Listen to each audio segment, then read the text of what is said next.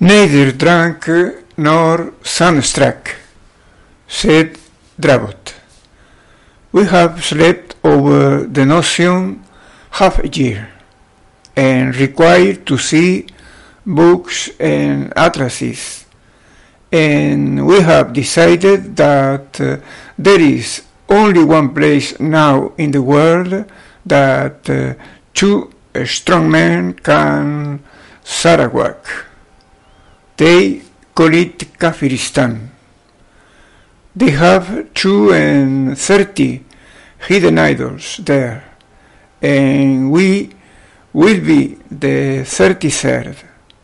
It's a mountainous country, and the women of those parts are very beautiful.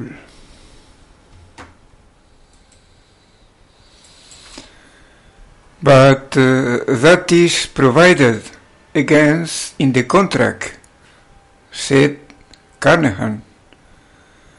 Neither women nor liquor, Daniel.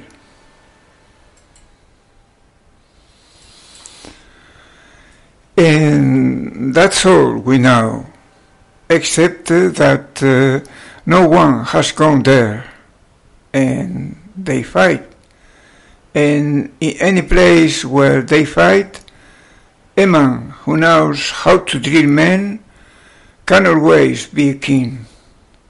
We shall go to those parts and say to any king we find, Do you want to vanquish your foes? And we will show him how to drill men. For that we know better than anything else. Then we will subvert that king and seize his throne and establish a dynasty.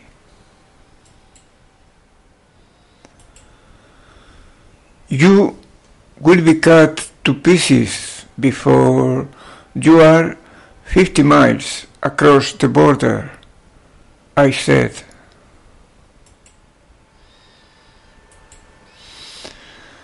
That's more like, said Carnahan. We have come to you to know about this country, to read a book about it, and to be shown maps.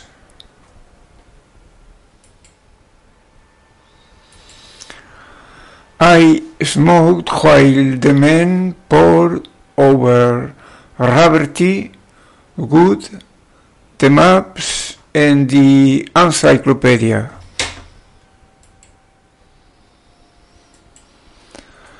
There is no use your waiting, said Dravot politely. It's about four o'clock now. We will go before six o'clock if you want to sleep, and we will not steal any of the papers. Do not you sit up. We are two harmless lunatics and if you come tomorrow evening down to the Serai, we will say goodbye to you.